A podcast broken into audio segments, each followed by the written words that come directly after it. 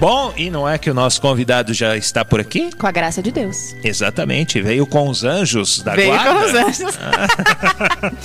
Rafael Brito, muito bom dia, seja bem-vindo ao Bom Dia Amigos. Eu sou a Mariana, esse aqui é o Alex e estamos aqui na Rádio Imaculada. Muito obrigado pela acolhida. Deus abençoe. Prazer estar aqui com vocês. Prazer é nosso estar te recebendo aqui, viu? A gente já começa o programa meio animado, então tudo Tô bem. percebendo. Seguimos É, aqui. fa- faz parte, né? Tem Faz que ser. parte. Aqui a gente os ouvintes adotaram, apelidaram esse programa de programa da alegria, então a gente precisa manter a expectativa, né? Isso aí. Só por isso que Sobretudo nesse meio- tempo que a gente está vivendo, a alegria é um bom remédio. Eu tô ficando meio emocionado aqui, então vou chorar. Não, menino. tipo assim. Vamos equilibrar. É, exatamente. Bom, Rafael, muito legal tê-lo aqui. Esse tema que é mais interessante ainda, né, Mari, falar sobre os anjos, né? Então, a gente já começa. é, que você conte um pouquinho, né, sobre a sua história para os nossos ouvintes, como foi esse processo, né, de, de conversão. Acho que é melhor já começar por aí, Já. né? Bom, eu me chamo Rafael Brito, eu sou professor de teologia e missionário da comunidade Aliança de Misericórdia, né? É, eu sou católico a partir dos meus 15 anos, apesar de ter recebido o batismo em leito praticamente de morte quando nasci. Mas minha família toda era testemunha de Jeová.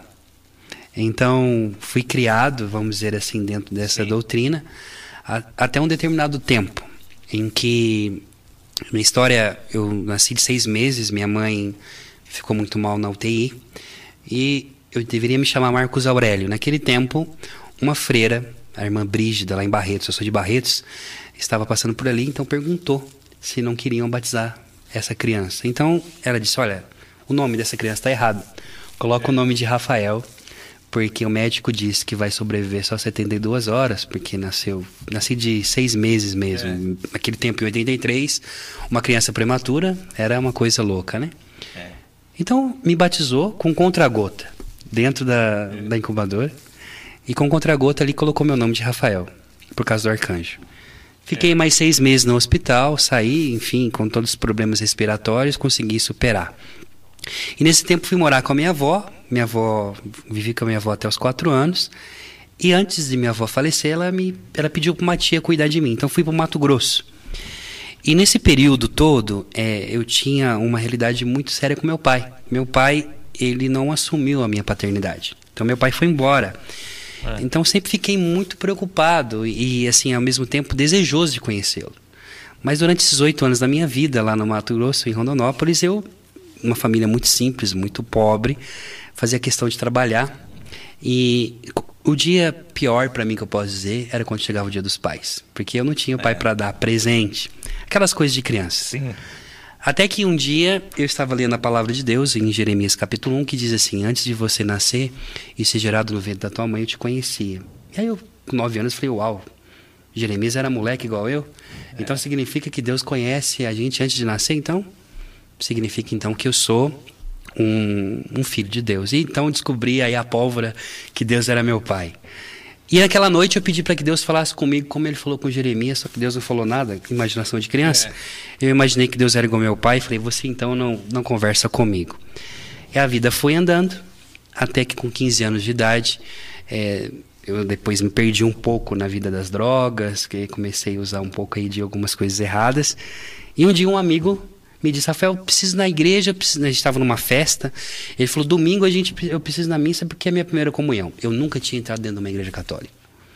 Eu falei, cara, tá bom, vai lá, beleza. Boa Beleza, sorte. Boa sorte Você pra tá você. falando. Vai lá. Não, cara, você tem que ir comigo, porque fazia três dias que a gente estava junto.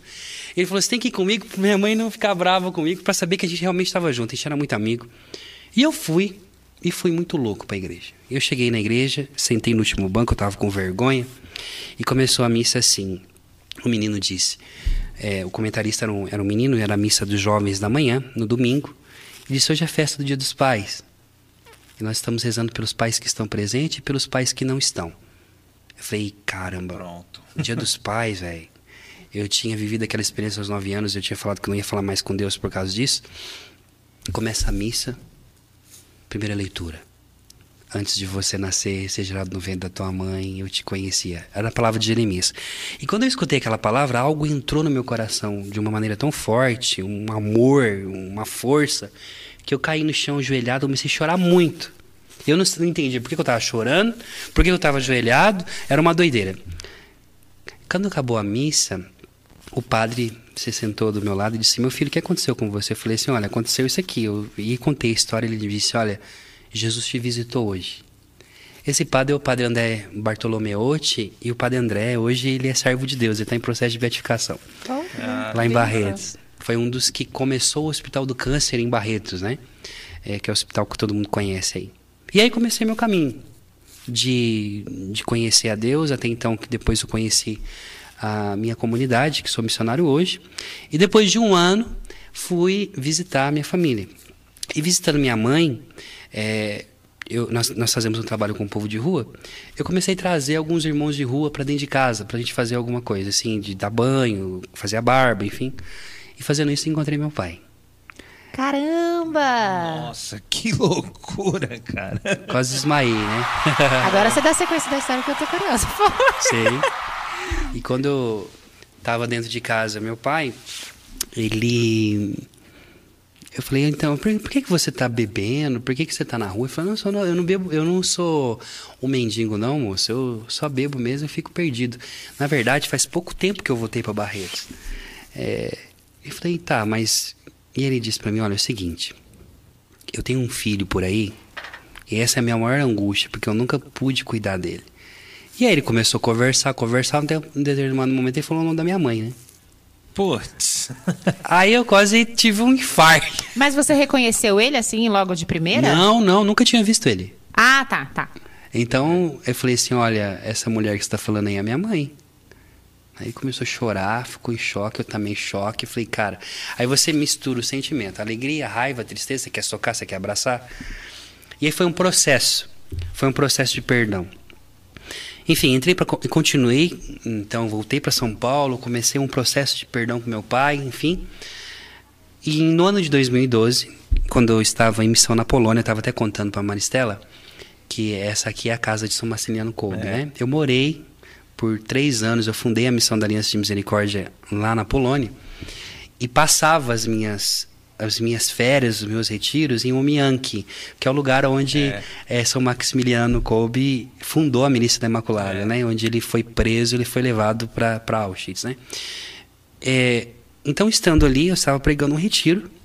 É, tinha acabado de sair de retiro desse do, do lugar da Milícia da Imaculada lá em Varsóvia e fui pregar em Cracóvia. E estava pregando em Cracóvia para 800 padres, contando essa minha experiência de fé. E aí chega uma ligação da minha então namorada, que hoje é minha esposa, dizendo: Rafa, seu pai faleceu, e era dia 15 de maio, faleceu dia 13 de maio, dois dias atrás, e ele morreu chamando você. Porque ele achava que Polônia era tipo na Bahia, né? Tipo lá é. na sua terra.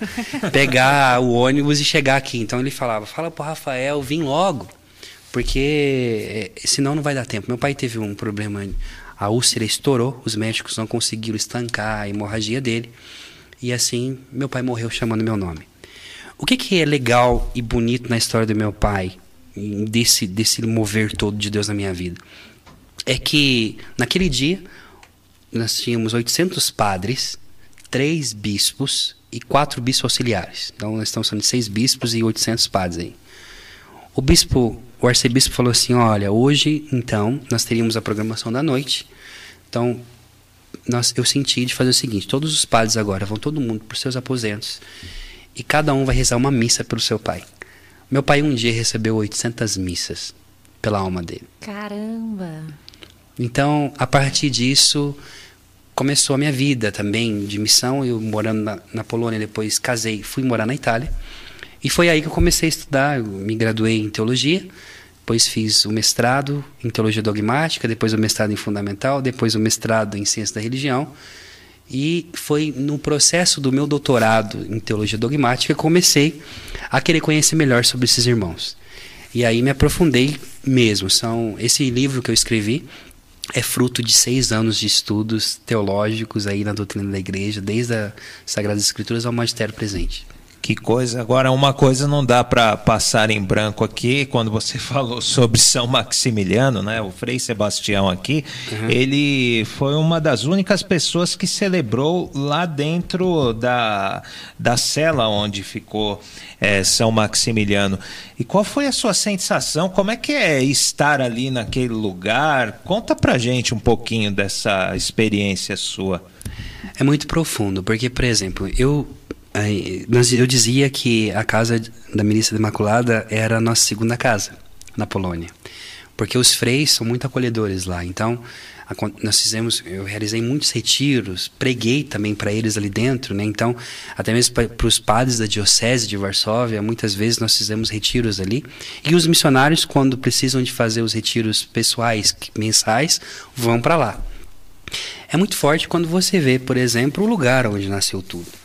É, é um lugar muito simples, né? Onde ele, com aquela revista, e o desejo dele era de criar essa milícia da Imaculada para fazer Nossa Senhora conhecida, mas, sobretudo, para lembrar que nós temos mãe. É. Eu acho que o lindo e o legado de São Maximiliano foi justamente deixar é, justamente para os seus filhos, vamos dizer assim, os freis naquele tempo, e é interessante porque até mesmo o jeito de vestir dos irmãos lembra o Frei, né? É. Aquela barba longa, é. O, é aquele estilo um pouco de monge, porque São Maximiliano, apesar de viver essa realidade e ser franciscano, ele tinha também uma tendência, uma espiritualidade monástica, né? Então você tem aí, ele quando começa a imprimir as revistas ali, o partido então da SS, que é do nazismo, começa a dizer, opa, isso daqui é subversão. Então, a é. primeira coisa é embargar. É. Depois que embargou, foi uma outra desculpa até prendê-lo, né? Então tem um lugar lá em Umiank onde ele foi preso, onde chegou a SS pegou ele e levou para Varsóvia, nessa prisão onde ele ficou alguns tempos. Depois visitei várias vezes a cela é. aonde ele ficou ali, passou seus últimos dias e é uma coisa louca. Você entra, é uma é uma portinha bem, bem baixa, você tem que se abaixar muito para entrar dentro. E de pensar que esse homem ficou mais de 15 dias ali sem beber, sem comer, orando, e tiveram que colocar a injeção letal nele, porque ele não morria, né? É. E aí, é, eu sempre quando olho para a vida de São Maximiliano, eu lembro daquela palavra de Jesus: Ninguém me tira a vida, sou eu que dou livremente. E eu acho que quando você e quando você entra em Auschwitz, que você vai ali na cela, você imagina mesmo a cena é, de São Maximiliano dizendo: não, eu vou ficar no lugar desse pai de família, deixa ele voltar para casa. E eu tive a oportunidade de conhecer os descendentes do desse senhor. Coisa maravilhosa, hein? Que estavam, que, que frequentam o Mianca até hoje. Olha que coisa. E o que que eles diziam assim, é, nessa eles têm lembrança, alguma coisa? Que, que tipo de grau de parentesco que ele, eles tinham, essas pessoas que você conheceu? Eu conheci os bisnetos, os netos e conheci um sobrinho é, próximo, né? Porque o tio, ele, ele viveu até pouco tempo, ele faleceu já. Esse senhor, né, que, que foi substituir, que São Maximiliano salvou a sua vida, é, eu tive a experiência de poder estar com eles. O que, que você entende, assim? Que é uma família grata.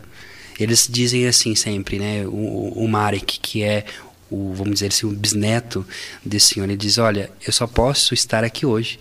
E a nossa família só existe hoje porque um padre ele entendeu que meu pai, meu, meu bisavô, tinha que voltar para casa. Então, é justamente isso. O, o, o Frei Maximiliano, ele, São Maximiliano, ele entendeu algo e ele deixou ser educado por mamãe. Nossa Senhora chama Nossa Senhora de mamãe. Nesse sentido, porque se assemelhou a Cristo. É, Cristo, quando está na cruz, né, na teologia da substituição também, ele morre por nós, no nosso lugar. Ele carrega as nossas culpas. E quando ele olha para aquele ladrão, ele diz para o ladrão: Ainda hoje estarás comigo no paraíso. Esse ainda hoje, esse é o agora, não é o amanhã, não é ontem. Porque nós temos o agora de Deus, o paraíso é agora. E portanto, se eu me se eu me arrependo dos meus pecados e reconheço de fato que em Jesus é a porta do céu, é agora esse paraíso. Então, é muito louco isso pensar que Na cruz estava aquele que tinha não, não merecia nada, merecia, ele mesmo diz, é, ele, nós merecemos a culpa, nós merecemos a nossa pena, mas ele é inocente. E Jesus vai dizer: não, cara, vamos fazer o seguinte: Adão deixou o paraíso há muito tempo, mas vamos fazer assim. Pega essa tesoura e sobe comigo. Hoje mesmo nós iremos inaugurar um novo tempo da história da humanidade. Um ladrão foi aquele que voltou, que fez o caminho de volta e que inaugurou o céu para nós, com Jesus. Então, quando eu olho para Maximiliano, eu vejo isso. Eu vejo um padre que foi pai de verdade. Né? É maravilhosa a história dele. Sem dúvida. Oh, eu tô na dúvida se a gente segue nos anjos ou se a gente volta para São Marcos. eu, eu, já, eu já perguntaria, é, São Maximiliano tinha seu anjo da guarda lá? Porque, olha, eu vou te dizer uma coisa, é difícil, é. hein? Viver num campo de concentração ali daquela maneira... É, é, Aí a gente entra no mistério dos anjos. Né? É. Qual é esse mistério? No meu livro, O Segredo dos Anjos, eu trato sobre esse assunto. É, esse livro, ele é o primeiro de uma trilogia e porque eu vou tratar aqui da hierarquia celeste, né? São o Pseudo Dionísio, que é um padre da igreja, ele trata as categorias dos anjos em nove coros, é. dividido em três hierarquias. Então esse livro é a primeira hierarquia, que são os serafins, os querubins e os tronos. Quem são? Como se movem? Por que, que se chamam assim? Como que eles adoram a Deus? Aonde eles estão? Como que eu posso me relacionar com eles? Isso é um fruto de um estudo daquilo que os padres dizem, do que a Sagrada Tradição diz, do que todos esses dois mil anos da história da igreja fala. Por exemplo, você fala sobre os serafins. Quem são? A palavra serafim significa abrasador. Por que, que ele, é, ele é abrasador? Porque antes de ser abrasador, ele é abrasado. Abrasado de quê? Do fogo de amor de Deus. Então esse anjo, ele está diante de Deus, esses anjos, esse primeiro coro, e eles queimam na presença de Deus e cantando na presença do Senhor, são inflamados a tal ponto que São Tomás de Aquino vai dizer que quem ama não trai. Portanto, os serafins e os tronos de todos os outros anjos que caíram, somente esses aqui, esse coro dos serafins e dos tronos não caíram porque eles são abrasados pela presença de Deus. Aonde eu encontro esses anjos? Na adoração. Então, quando eu entro no lugar secreto, por isso que é o segredo, é o lugar secreto, no quarto fechado, quando Jesus diz: quando você vai orar ao Pai, não faça isso diante dos outros, feche a porta do quarto. E eu imagino aí agora, você já me linka aqui com, com São Maximiliano, cara. É. Como não pensar esse homem nesses 15 dias da sua vida dentro daquele quarto fechado. Aparentemente, para os nazistas, eles olhavam e diziam: ah, vai morrer. Tá sozinho, não tem ninguém. Esse e claramente é nas suas lutas e nas suas angústias, porque é escuro, a cela é escura, sufocante, era mesmo para feito para matar mesmo, ele dura muito tempo. Ele viveu no quarto secreto. E aí Jesus fala assim: quando você entrar no quarto e fechar a porta, o teu pai que vê no escondido te recompensa. E ele te escuta, ele te vê. Os últimos dias da vida de São Maximiliano foi dentro do quarto. E é dentro desse quarto secreto que eu encontro meu anjo. É por isso que quando a gente pensa no anjo da guarda, a gente sempre pensa no anjo da guarda com as asas abertas enquanto eu estou dormindo. A ideia do anjo da guarda, às vezes a gente nem lembra muito que um anjo ele pode estar com a gente para livrar do perigo. Mas a ideia de infância é sempre o anjo guardando o bebê no berço. É isso, é exatamente essa ideia. Então, quando São Maximiliano, sozinho, aparentemente, no mundo espiritual, tinha o seu anjo da guarda, que foi com ele para dentro daquela cela e que está com ele até hoje. E a verdade de fé é essa. O anjo da guarda é um anjo que Deus concede, a gente fala, a gente reza a oração, né? Santo anjo do Senhor. Ele é anjo de Deus, ele não é meu. Foi confiado por Deus para mim. Para quê? Para me cuidar, conduzir e me levar no, cam no caminho.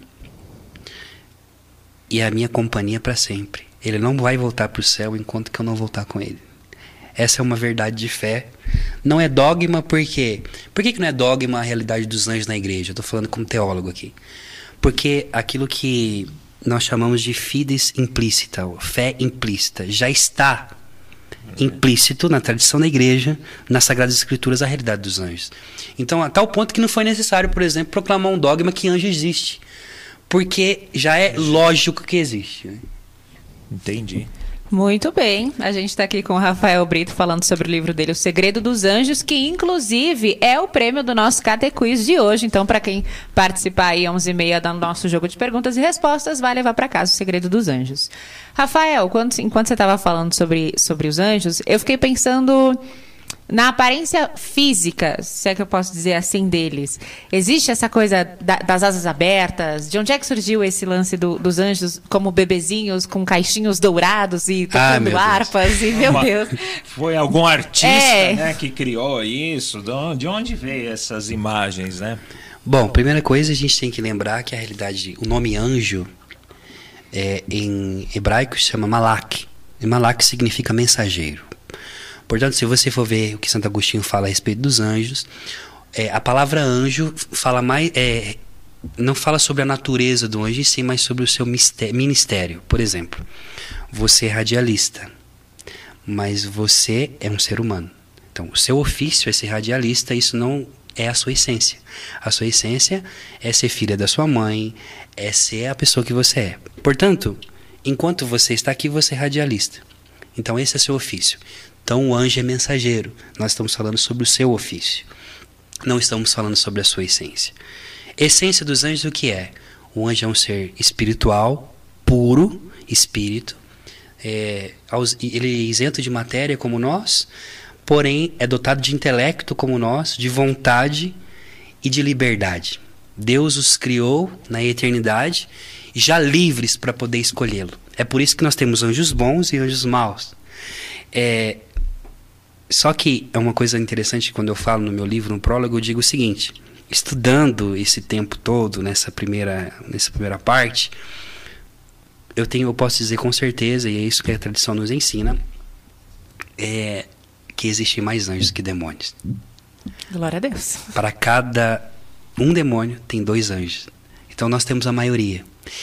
Porque muitas vezes a gente fala muito, e é uma coisa que eu sempre fiquei muito incomodado. Por que, que se dá mais ênfase àquilo que é negativo do que é positivo? Por que, que a gente fala mais aquilo que daqueles que é, caíram do que aqueles que permaneceram fiéis? Às vezes a gente tem essa tendência é, a olhar para quem foi embora e esquecer quem ficou. E justamente quem ficou foi a maioria. Então você que está escutando a gente aqui, saiba disso, né? Nessa milícia da Imaculada, e a milícia da Imaculada também tem os anjos. Ela é a rainha dos anjos, né? Saiba disso, que quando você tiver algum problema, além do seu anjo da guarda ser poderoso em batalha, saiba que você tem a maioria do céu. O céu, o exército do céu é maior do que o exército da morte. E aí, vamos falar sobre essa realidade, sobre essa pergunta se o anjo tem corpo, como você dizia. Nas Sagradas Escrituras, o anjo, quando aparece, ele aparece em forma humana. Mas isso não significa que ele, é um humano. Porque, sendo que ele é espírito puro, e eu preciso de algo sensível, ele vai aparecer nas semelhanças que eu vou entender. Por que, que o anjo tem asa? o símbolo da asa é. Aí você vai pegar a ideia de toda a tradição dos anjos que você vai ter aí nos babilônios é, no povo babilônico que tinha esses seres alados que vinham do céu para também guardar a realidade. E nesse período, o povo judeu que vai para a Babilônia em exílio vão interpretar também essa realidade. É interessante, hein? No mundo pagão, como uma, uma revelação do Deus invisível para o povo que precisa ser acolhido, que vai acolher aí de alguma forma a verdade do monoteísmo. Então eles trazem essa realidade também para dentro da Bíblia. Por que asas? Bom, duas coisas. A asa representa São Boaventura e uma obra é, que ele vai chamar As Asas do Serafim. Ele vai dizer para nós que as asas representam a elevação a Deus. Então, por exemplo, você com asa você sobe aos céus. Né? Então, os anjos eles estão com o seu ser, com o seu pensamento, com o seu intelecto totalmente voltado para o alto. Ao mesmo tempo, a asa também representa a proteção. O próprio Deus tem asas, se você for ver no Salmo. É, Salmo 90, que a gente reza bastante. Você que habita sob a proteção do Altíssimo e mora à sombra do Onipotente, dirá o Senhor teu Deus: Tu és o meu refúgio. É Ele que te livra do laço do caçador e Ele te esconde debaixo das suas plumas. Plumas são asas. Aí Jesus ele olha para Jerusalém e ele diz assim: Gente, chorando. Jerusalém, Jerusalém, quantas vezes eu quis juntar vocês debaixo das minhas asas, como uma galinha junta os seus pintainhos. E o que, que significa isso? Que o anjo, então, ele tem a graça de Deus, ele participa do poder de Deus, porque ele não é poderoso, ele participa do poder de Deus, como eu e você participamos, de poder proteger. Essa proteção que o anjo nos dá é uma graça que Deus o deu para que ele possa combater a nosso favor. Portanto, as asas do anjo, além de ser proteção, além de nos elevar até Deus, nos demonstra justamente essa simbologia. Anjo não tem asa, minha gente. Porque anjo é espírito. Mas esse é um símbolo para explicar para nós que o anjo vai nos proteger. Vou contar uma experiência rapidinho. Uma vez eu conheci um amigo, é, uma pessoa que se tornou amigo na minha lua de mel, é, uma pessoa que foi uma providência enorme é, naquele tempo. E ele libanês. Ele dizia assim: Olha, é, quando nós tivemos, hum, quando era criança, minha avó contava a história que quando os israelenses bombardearam a nossa fazenda, a minha avó, no meio dos escombros, viu algo mexendo lá na, na fazenda. E ela foi chorando ver o que estava acontecendo. E no meio das cinzas ela via aquele algo mexendo, ela falou, deve ser o cachorro, deve ser. Quando ela foi ver, era uma galinha. Quando ela tirou a galinha, a galinha estava toda queimada, agonizando. Mas abriu as asas da galinha, os pintinhos estavam debaixo das asas dela. E aí o Senhor disse para mim assim: minha avó me ensinou que Deus é assim. Deus, no momento da guerra, ele nos esconde debaixo das suas asas. Deus é assim e o teu anjo da guarda é assim. Quando você estiver em guerra, saiba que o teu anjo vai te esconder debaixo das asas dele. Agora, Rafael, tem uma questão. É, nós temos um intervalo aí, né? Mas daqui a pouco eu vou relatar uma, uma situação que muitos falam e atribuem aos anjos da guarda. Já já a gente conversa sobre isso. Bom dia, amigos!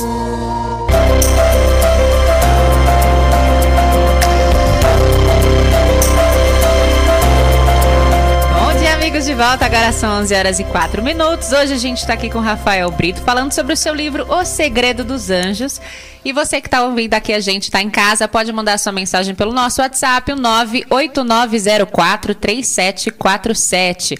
A Elimar, de São Bernardo do Campo, já disse que a entrevista está maravilhosa e dá vontade de ficar aqui o dia inteiro escutando, viu, Rafael? Ah, que bom, Elimar. Deus abençoe sua vida, viu? Muito bem. Lembrando que o prêmio do Catecus de hoje é o livro O Segredo dos Anjos e no final o Rafael vai falar pra gente onde é que a gente pode encontrar o livro dele para comprar. É isso. Bom, antes do intervalo eu havia dito aqui sobre sobre situações né, que as pessoas atribuem ao, aos anjos da guarda. Eu é, tinha uma época que eu trabalhava de entregador numa empresa e eu andava com um Fusca. Ah, que um Fusca vermelho. E a gente pegava aqui, era Índio Tibiriçá, que para quem não conhece é uma rodovia bem perigosa, ela tem várias curvas e tal. E eu estava iniciando, né? Estava é, começando a dirigir e estourou o pneu da frente do carro, dianteiro. Então você perde o controle. E naquele momento eu consegui segurar o carro. Então o que, que eu quero colocar? Naquele momento eu disse assim: ah, não fui eu que segurei esse carro, foi o anjo, meu anjo da guarda é muito forte. Com certeza. E a maioria das pessoas que passam por essas situações assim de limites coloca, né, na conta do anjo da guarda. é isso aí. E aí, isso acontece mesmo, Rafael? Acontece. Acontece porque o anjo, como eu dizia, ele é um ser real. Ele é uma pessoa. E nós temos que tomar muito cuidado por causa da realidade espiritual, às vezes parece um ser abstrato, longe da nossa realidade. E não é. Por exemplo, se você olha, por exemplo, a, o segundo coro da hierarquia celeste, né, que é o, as virtudes, São Tomás de Aquino fala que esses anjos têm o poder de realizar milagres nos corpos. Eles são espíritos, mas eles podem tocar, por exemplo, na tua vida. O anjo da guarda, ele carrega em si toda a realidade do céu. E por mais que a gente pense, ah, o anjo da guarda na hierarquia celeste é o último. Mas a gente tem que lembrar o que Jesus disse: os últimos serão os primeiros. o serafim ele tem que cobrir o rosto, essa ideia que Isaías fala, diante da glória de Deus, né? Uma, é uma visão do Antigo Testamento. Os querubins também, enfim, mas os, os anjos da guarda, Jesus diz assim: vocês tomem cuidado para não, não assustar essas crianças aqui e para não escandalizar elas, porque os anjos delas veem constantemente a face do meu Pai que está nos céus. Ver a face nas Sagradas Escrituras é intimidade. É você ter a chave da minha casa.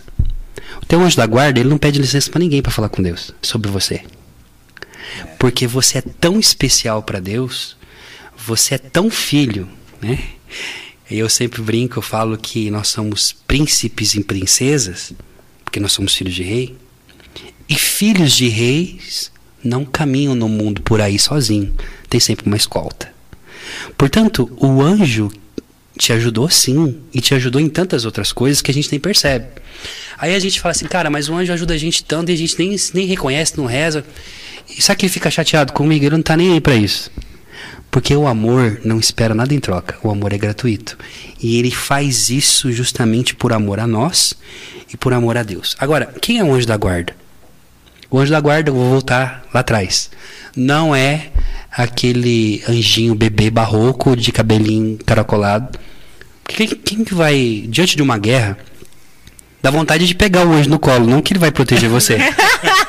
é, você vai proteger ele, né? É um bebê, o cara. bebê vai te proteger, cara. então, pois é, isso daí é uma, é uma cultura barroca, daí do 16º século, que desconfigurou a, a verdadeira real, realidade dos anjos. Porque o anjo, ele é um ser poderosíssimo. Vamos pegar aí o livro do Apocalipse, capítulo 12. Diz assim: E aconteceu uma batalha no céu. Miguel e seus anjos guerrearam contra o dragão. Que queria o que o dragão? Queria destruir e matar a criança da mulher que iria nascer, que é o Cristo, né? E Miguel e seus anjos combateram a tal ponto de não encontrar mais lugar para Lúcifer e o dragão e seus anjos no céu. Nesse exército de Miguel estava o teu anjo da guarda. Teu anjo lutou contra Satanás e venceu. Lá na eternidade. Aí São Boaventura conta para nós algo interessante sobre isso. Ele diz assim: Por que esses anjos bons permaneceram fiéis a Deus? Deus revelou no íntimo deles que um dia eles iriam cuidar de alguém. Porque qual foi o problema? Por que, que Satanás caiu do céu? Satanás caiu porque ele não aceitou a encarnação do Verbo, primeira coisa. Segundo, ele não aceitou que Deus seria homem, então ele deveria servir a uma, é, a uma natureza inferior a ele. Agora veja, e por causa da mulher, por causa da Imaculada. Veja que louco. O teu anjo da guarda, ele permaneceu fiel. Portanto, sem saber, ele disse sim à tua vida antes de você nascer. Ele acreditou na criação de Deus, mesmo sendo inferior a ele. Então Deus revelou ao coração desse, ao, ao, ao, ao ser desse anjo, de que um dia ele iria ter que acompanhar um desses filhos dele na terra. Quando você foi concebido no ventre da tua mãe, sua mãe não sabia que estava grávida de você. Ninguém sabia. Só Deus. Porque é na concepção, ali no, na escuridão do útero, que acontece a infusão da alma. Deus chamou do meio do coro dos anjos um ser espiritual poderoso e disse: Ó, oh, o meu filho lá na terra, ele vai ser, ele foi concebido e eu quero que você cuide dele. Desça lá, guie, proteja, guarde, conduza e só volte aqui quando ele vier com você. O anjo da guarda, ele é um anjo que veio diretamente do trono de Deus para permanecer com a gente em todos os momentos. A tal ponto que a tradição, a pia tradição da igreja diz que a única companhia que nós vamos ter no purgatório é o anjo da guarda. Até lá? Até lá. Nunca te abandona. Nunca. Ele tem ordem para nunca te deixar. A pessoa fala assim: ah, quando eu estou em pecado mortal, o anjo me abandona? Não. Em todos os momentos. Agora que você está trabalhando aqui, vai voltar para sua casa, todo, sempre, sempre, sempre com você. É impressionante. E, e isso de acordo com o que você está passando para gente, cada um tem um anjo da guarda ou assim é uma coisa que mais ampla? Não, você tem o teu anjo. É. O meu anjo nunca vai ser teu.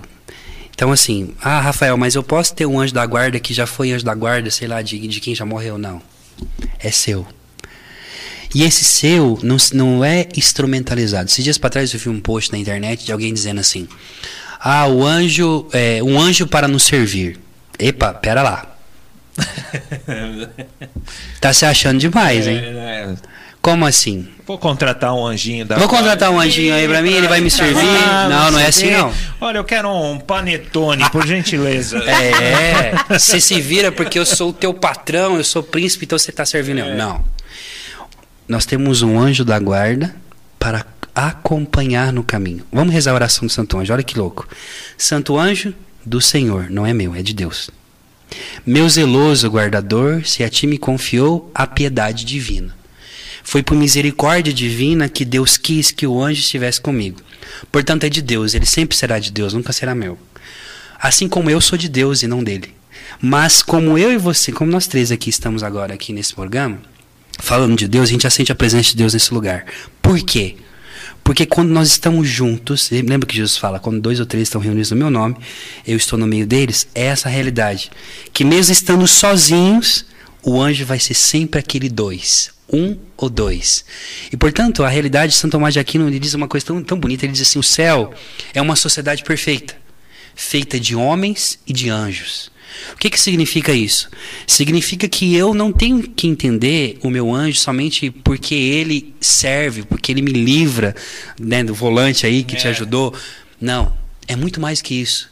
Aristóteles dizia a respeito, por exemplo, sobre a verdadeira amizade. Existem três tipos de amizade. Existe a amizade adolescente, ado- de adolescente, que você vive somente por um tempo. Quantos amigos, melhores amigos a gente teve na escola? Eu tive vários. Todo ano eu tinha um melhor amigo que eu nunca mais vi na minha vida. Era. Não é assim? É. Nossa, você tava sempre com o cara ali, amigo, e dividia lanche e tudo mais, sumiu da tua vida. Por quê? Era amizade de adolescente que passa. Amizade passageira. Depois tem a amizade de conveniência, né? A amizade então aí é, de interesse. Por exemplo, nós temos os países né, diplomatas, por exemplo, Brasil e Estados Unidos têm uma amizade, mas que amizade é essa? É baseada em quê? Na diplomacia, nos interesses e tudo mais. Eu posso ter amigo de Copa, eu posso ter amigo de quando estou com dinheiro, o amigo tá ali. Mas o verdadeiro amigo, que é o terceiro nível, Aristóteles vai ensinar para nós que é aquele que não exige nada, que só é presença, que está com a gente em todos os momentos, que fica quando todos se vão. Deus ele quer que eu e você, que você e o anjo tenha essa amizade, porque o anjo é assim com a gente. Eu não rezo pro anjo, ele continua aqui. Eu não, não penso nele, ele continua aqui e é desinteressado, porque é o amor gratuito. Portanto, se eu digo que o anjo, eu tenho que agradecer a Deus, porque o anjo, ele me fez alguma coisa, porque ele me salvou, porque ele fez isso, fez aquilo. Isso não é o que Deus quer. Deus quer que dois, duas, dois seres espirituais, também nós somos seres espirituais, porém dotados de matéria, caminhem juntos para que no fim de tudo, na escatologia final, estejam juntos diante de Deus. Portanto, você tem o teu anjo da guarda, único, seu, e é só teu, não é mais de ninguém. Ou seja, tem anjo pra caramba, né, meu povo, com a graça de Deus. Vamos fazer um censo. Por exemplo, esses dias para trás eu perguntei, cara, quantos anjos tem no mundo? Falei, não, eu não, eu- é muito anjo, eu não vou saber. Mas peraí, vamos, vamos, vamos fazer o censo. Vamos ver quantas pessoas nasceram no mundo essa noite. Ah, é muita gente. Vai ser fácil, hein? Cara, essa noite nasceram mais de 360 mil crianças no mundo inteiro. Desceu 360 mil anjos na Terra.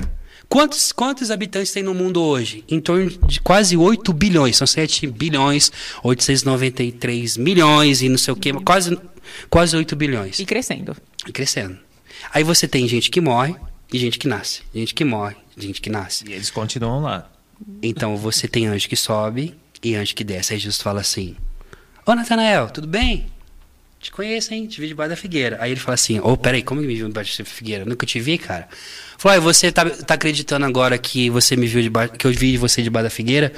E quando você vê os anjos de Deus descendo sobre o filho do homem, descendo e subindo.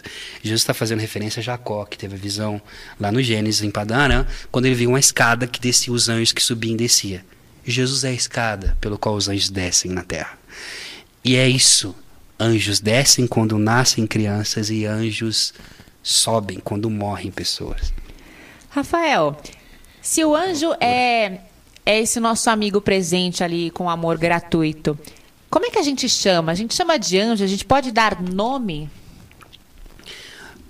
A doutrina da igreja, a congregação da doutrina da fé fez um, um documento dizendo que não é bom dar nome para anjo, não.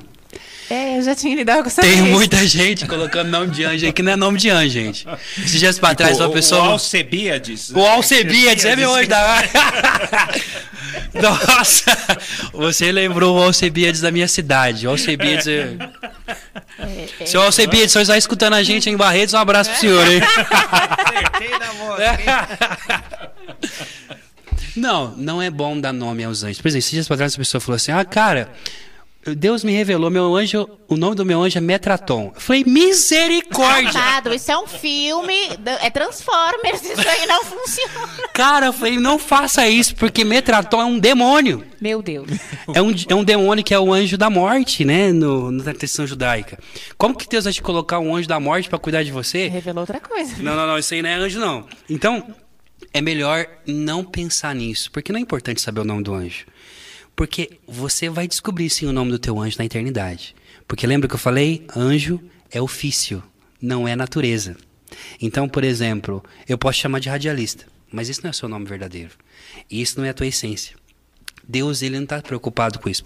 Por exemplo, quando você pega Êxodo capítulo 23, que é a primeira menção que a tradição usa para falar do anjo da guarda, que diz assim: Eis que eu envio diante de ti um anjo para te guardar no caminho, é, obedeça a sua voz, porque nele está o meu nome. Qual é o nome do meu anjo? Ele não tem, mas ele carrega um nome. Que nome? O nome de Jesus. Porque esse nome tem poder. O nome do meu anjo não tem. Então é importante eu saber que o, o anjo tem nome? Não. É importante eu me relacionar com ele. Perfeito. Agora, Rafael, é, dando uma olhada aqui no seu livro, é, tem uma falando aqui sobre São, São Tomás, né? Santo Tomás, doutor angélico, né? É. Por quê? Ele tem esse título de doutor, doutor angélico porque ele foi aquele que sintetizou na Suma Teológica, no- na Suma Teológica número 2, sobre a criação, toda a realidade dos anjos e demônios.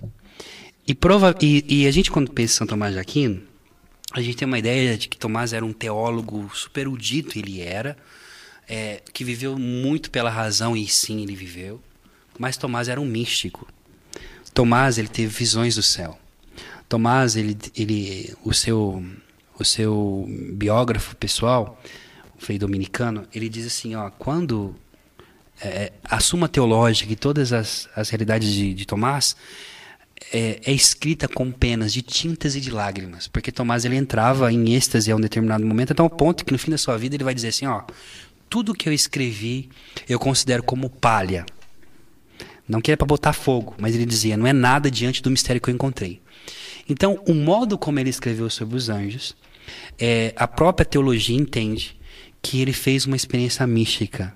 Então, ele é chamado doutor angélico porque toda a tradição, toda a teologia sobre os anjos que nós temos hoje, Tomás de Aquino reuniu nesses mil e mais de mil anos antes dele e sintetizou numa teologia sistemática.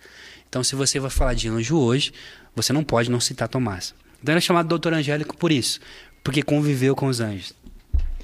Rafael, você falou sobre os serafins, os querubins, os anjos da guarda e os tronos. Ah, maravilhosa, hein? Existem mais, como é que eu posso dizer?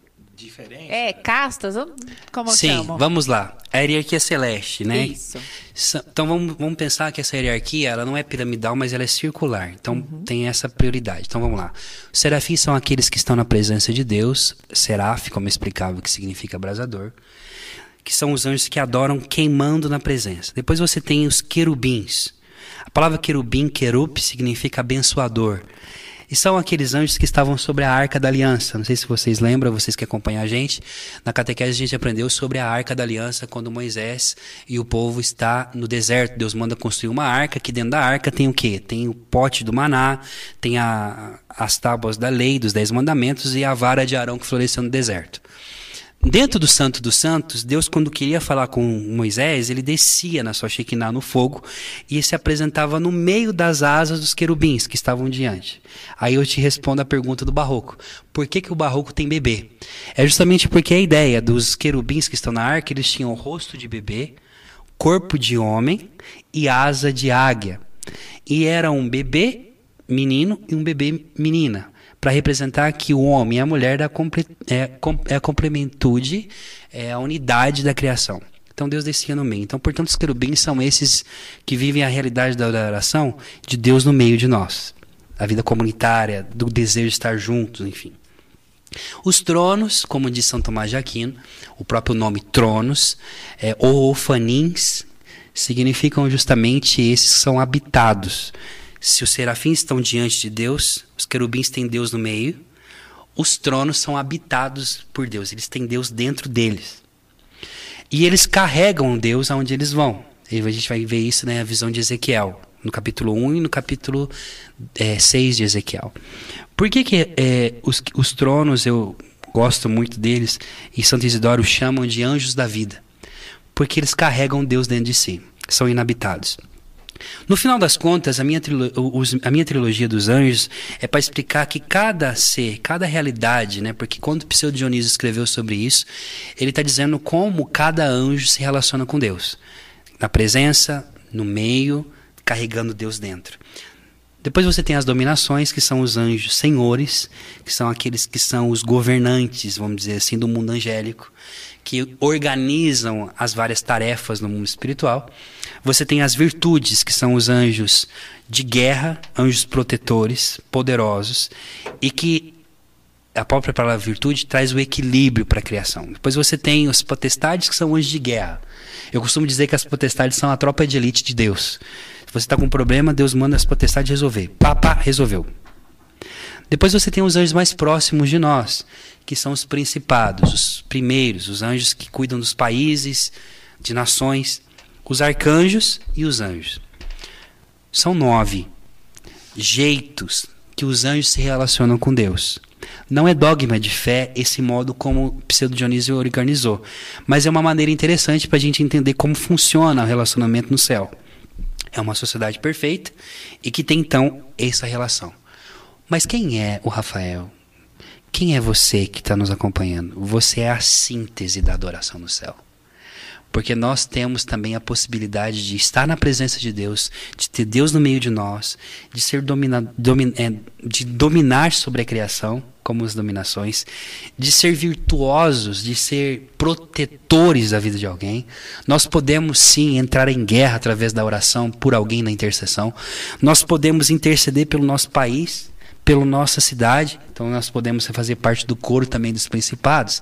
Nós podemos também estar junto com os arcanjos, nós vamos agora começar a quaresma de São Miguel, ter essa realidade desse grande ser espiritual que disse sim a Deus. Né? Miguel significa quem como Deus. E os nossos anjos.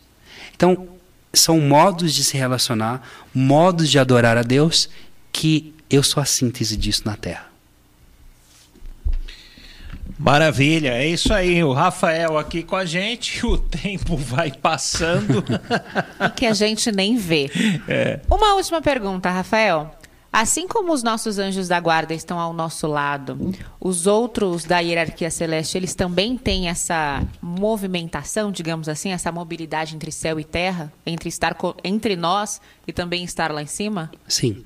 É, se você for olhar para até mesmo para o próprio Tomás, ele vai dizer que não. É, mas existe uma uma contradição de alguma forma nessa ideia de que, por exemplo, os serafins não podem descer na Terra, né? Tem essa ideia. Cara, mas se o Cristo desceu na Terra, se o Criador, que tudo foi feito por ele, se ele nada foi feito, se fez homem está aqui, então sim, eles descem na Terra porque Cristo é a escada, e eu posso estar em Deus também, com eles. Mas a melhor maneira, e eu trato isso no meu primeiro livro, para que você encontre com esses anjos aí é você estando na presença de Deus. Porque se você estando na presença de Deus, você, tá, você vai estar com eles, né? E como encontrar o livro O Segredo dos Anjos? Esse livro você pode encontrar, primeiramente, é, na livraria Loyola, né? É. E no site da editora Ângelos, que é a editora do meu livro, e também na livraria Loyola. Você também pode também me seguir nas minhas redes sociais, Rafael F de Brito, lá no meu Instagram, e lá também tem um link na minha bio, você pode adquirir. Mas é melhor você procurar na Loyola, porque ali já tem já todo um uma organização aí para distribuição do Brasil inteiro, né? tá certo. Muito bem, Rafael, muito obrigado por essa manhã, viu? Saiba que a gente vai estar te esperando quando você lançar os outros dois livros para contar mais pra gente. Obrigado pela acolhida, gente. Deus abençoe.